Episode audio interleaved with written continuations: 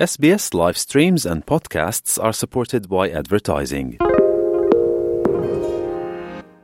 SBS is Australia's most trusted multilingual broadcaster. Our listeners are loyal, highly engaged, and have supported countless local businesses. We offer advertising packages for businesses of all sizes. Our experienced sales team will guide you through the process of owning a great campaign. Bring your own ad or have our production team make you something in one of our 68 languages. Start the conversation with your new audience today. Email sales at sbs.com.au.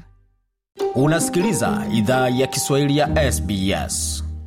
Karibu tena katika makala idhaa ya Kiswahili ya SBS. Uko na migode migerano, tukuendelea makala ambayo tumeandalia kwa sasa, ambayo yote unaweza ukapata kwenye tovuti yetu, anwani ikiwa ni sbs.com.au kwa Kiswahili, pamoja na hivyo unaweza ukapata pia kwenye ukurasa wa Facebook, facebook.com kwa juu SBS Swahili, na kama ungependa kutuandikia kwa barua pepe, anwani ni swahili.program.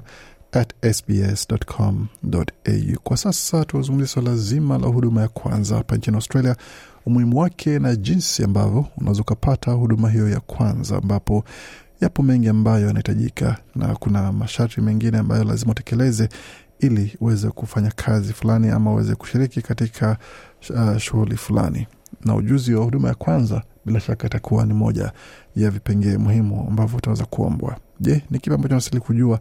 Tega sikio basi, maana makala haya yana mengi ambayo yatakufaidi sana. Watu wengi huwa hawatarajii kuwa katika hali ya dharura hadi wanapojipata katika hali hiyo. Takwimu zinaonyesha kuwa idadi ya watu ambao wamefanya mafunzo ya huduma ya kwanza nchini Australia ni wachache sana wakilinganishwa na matukio ya majeraha yanayohitaji majibu ya haraka. Kwa hiyo ni njia gani bora ya kupata mafunzo hayo? Mnamo mwaka elfu mbili kumi na saba shirika la Msalaba Mwekundu lilipata kuwa Australia ina moja ya kiwango cha chini cha mafunzo ya huduma ya kwanza duniani licha ya takriban nusu milioni ya watu wanaojeruhiwa huwa wanaelazwa hospitalini kila mwaka. Miongoni mwa majeruhi kuna watoto elfu sitini. Makadirio ya shirika ya Royal Life Saving Society yanadokeza kuwa kwa wastani wa Australia ishirini hufariki kupitia mshtuko ya moyo kila siku. Makadirio hayo yalipata pia kuwa asilimia sitini ya majeraha yanayohitaji majibu ya huduma ya kwanza hufanyiwa nyumbani. Chini ya, ya mwajiriwa mmoja kati ya watatu wanaamini kuwa wanaweza fanya huduma ya kwanza pakiwa dharura katika sehemu ya kazi. Buck amekuwa mhudumu wa dharura kwa zaidi ya miaka ishirini. Yeye pia ni mwalimu wa matibabu ya dharura katika chuo cha magharibi Sydney. Amesema hata kama watu wengi huwa hawafanyi mafunzo ya huduma ya kwanza, isipokuwa kama ujuzi huo unahitajika kazini, kuna umuhimu kuwa na ujuzi huo kama anavyoelezea hapa. First aid training does two things. It both gives people skills to sort of self-manage situations and improve people's outcomes. Anasema mafunzo ya huduma ya kwanza hufanya vitu viwili.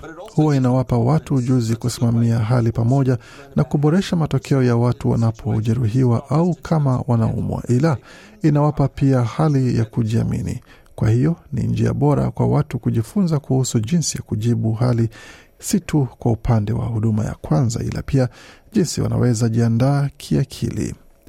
Na masomo ya huduma ya kwanza huwafunza watu vitu vya msingi kwa jinsi ya kujibu aina tofauti za hali ya dharura pamoja na kutibu magonjwa tofauti. Bwana Reid amesema lengo ni kuwapa waathiriwa fursa kubwa ya kuwa bora au kupona kabla waweze pata huduma za kitaalam za matibabu. Huyo hapa tena.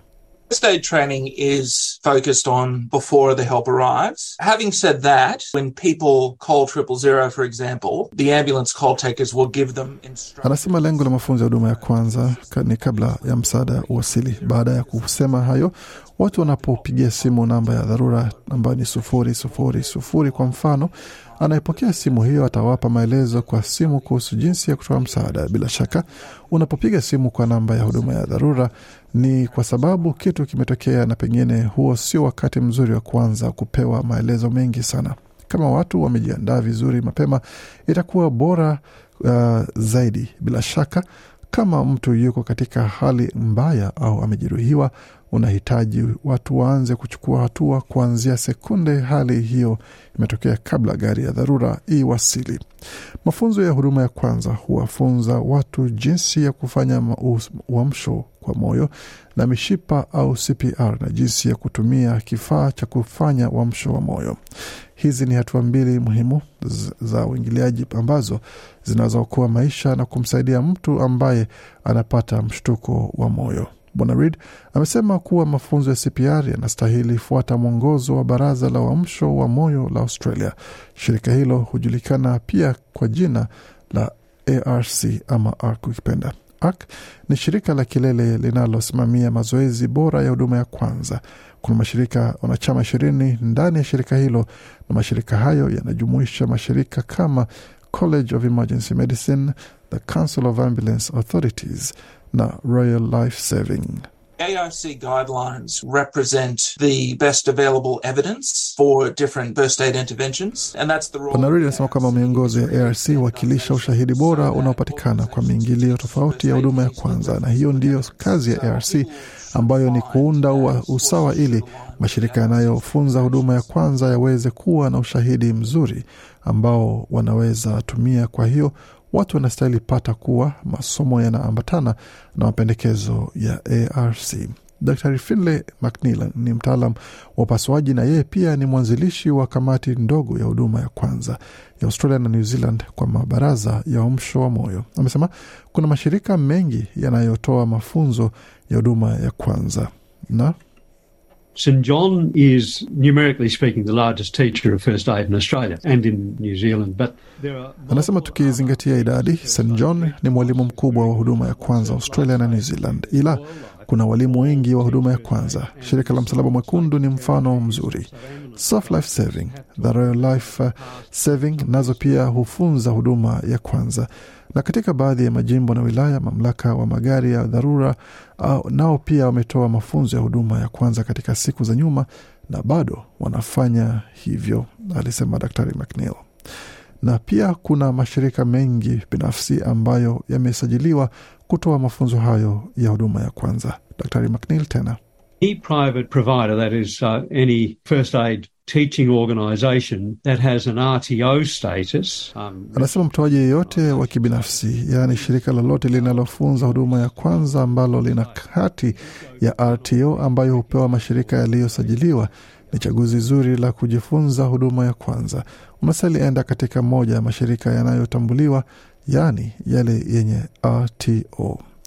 Wakati masomo mengi ya huduma ya kwanza hufunzwa ana kwa ana, baadhi yanajumuisha vipengee vya kusomea mtandaoni.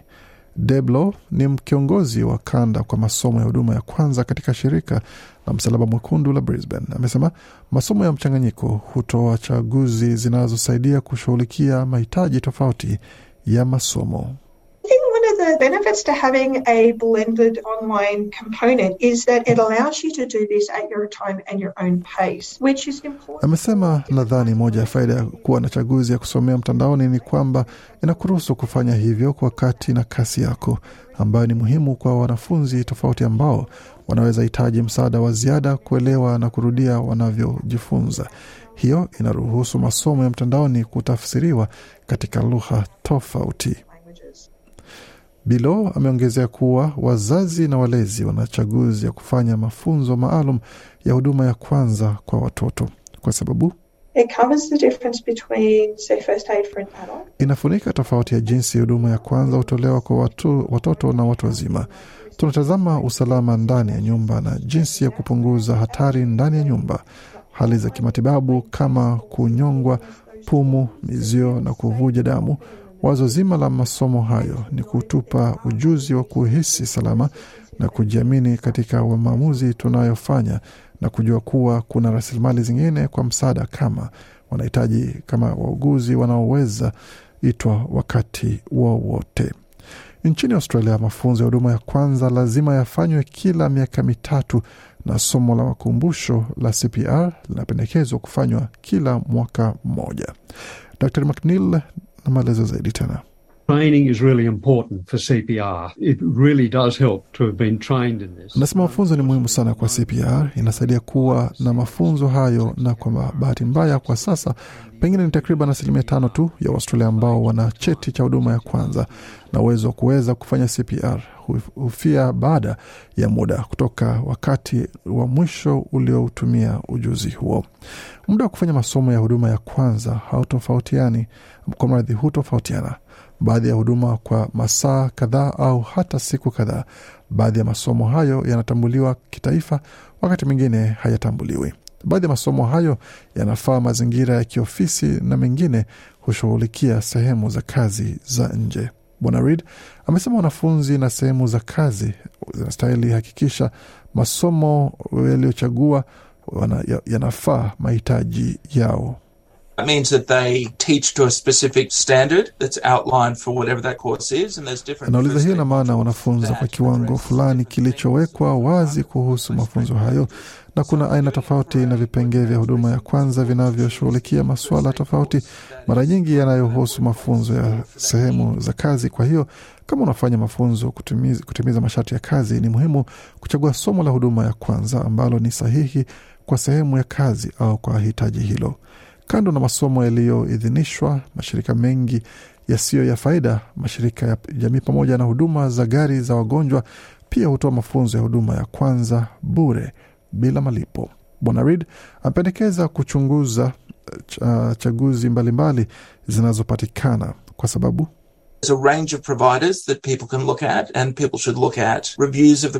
Anasema kuna watoaji wa kila aina ambao watu wanaweza tazama na watu wanastahili tazama tathmini za watoaji au jinsi masomo hayo yameundwa na vitu kama hivyo, na watoaji wengi wakubwa kwa ujumla wana ubora, ila kuna aina tofauti ya watoaji wa masomo hayo ndani ya jamii pia ambao ni wazuri pia. Ni kama kuchunguza huduma nyingine yote. Ni muhimu pia kwa watu kuchagua masomo ambayo ni sahihi kwa mahitaji yao. Kwa hiyo kama wana watoto wachanga, basi kufanya masomo yanayowalenga watoto kutawapa taarifa fulani ambayo watapata kuwa ni muhimu. Tunatumai kwamba kupitia taarifa hiyo umepata uelewa zaidi kuhusu umuhimu wa kufanya mafunzo ya huduma ya kwanza na jinsi yanaweza kufaidi wewe na watu wako wa karibu. Kwa mengine mengi zaidi kuhusu yale ambao umesikia, bila shaka unaweza kuyapata kwenye tovuti yetu anwani ambao ni sbs.com.au mkwaju Swahili. Makala yaliandaliwa na waandishi wetu Zoe Tomaidu na Gode Migerano. Hii ni idhaa Kiswahili ya SBS. Penda, shiriki, toa maoni. Fuatilia idhaa ya Kiswahili ya SBS kwenye Facebook.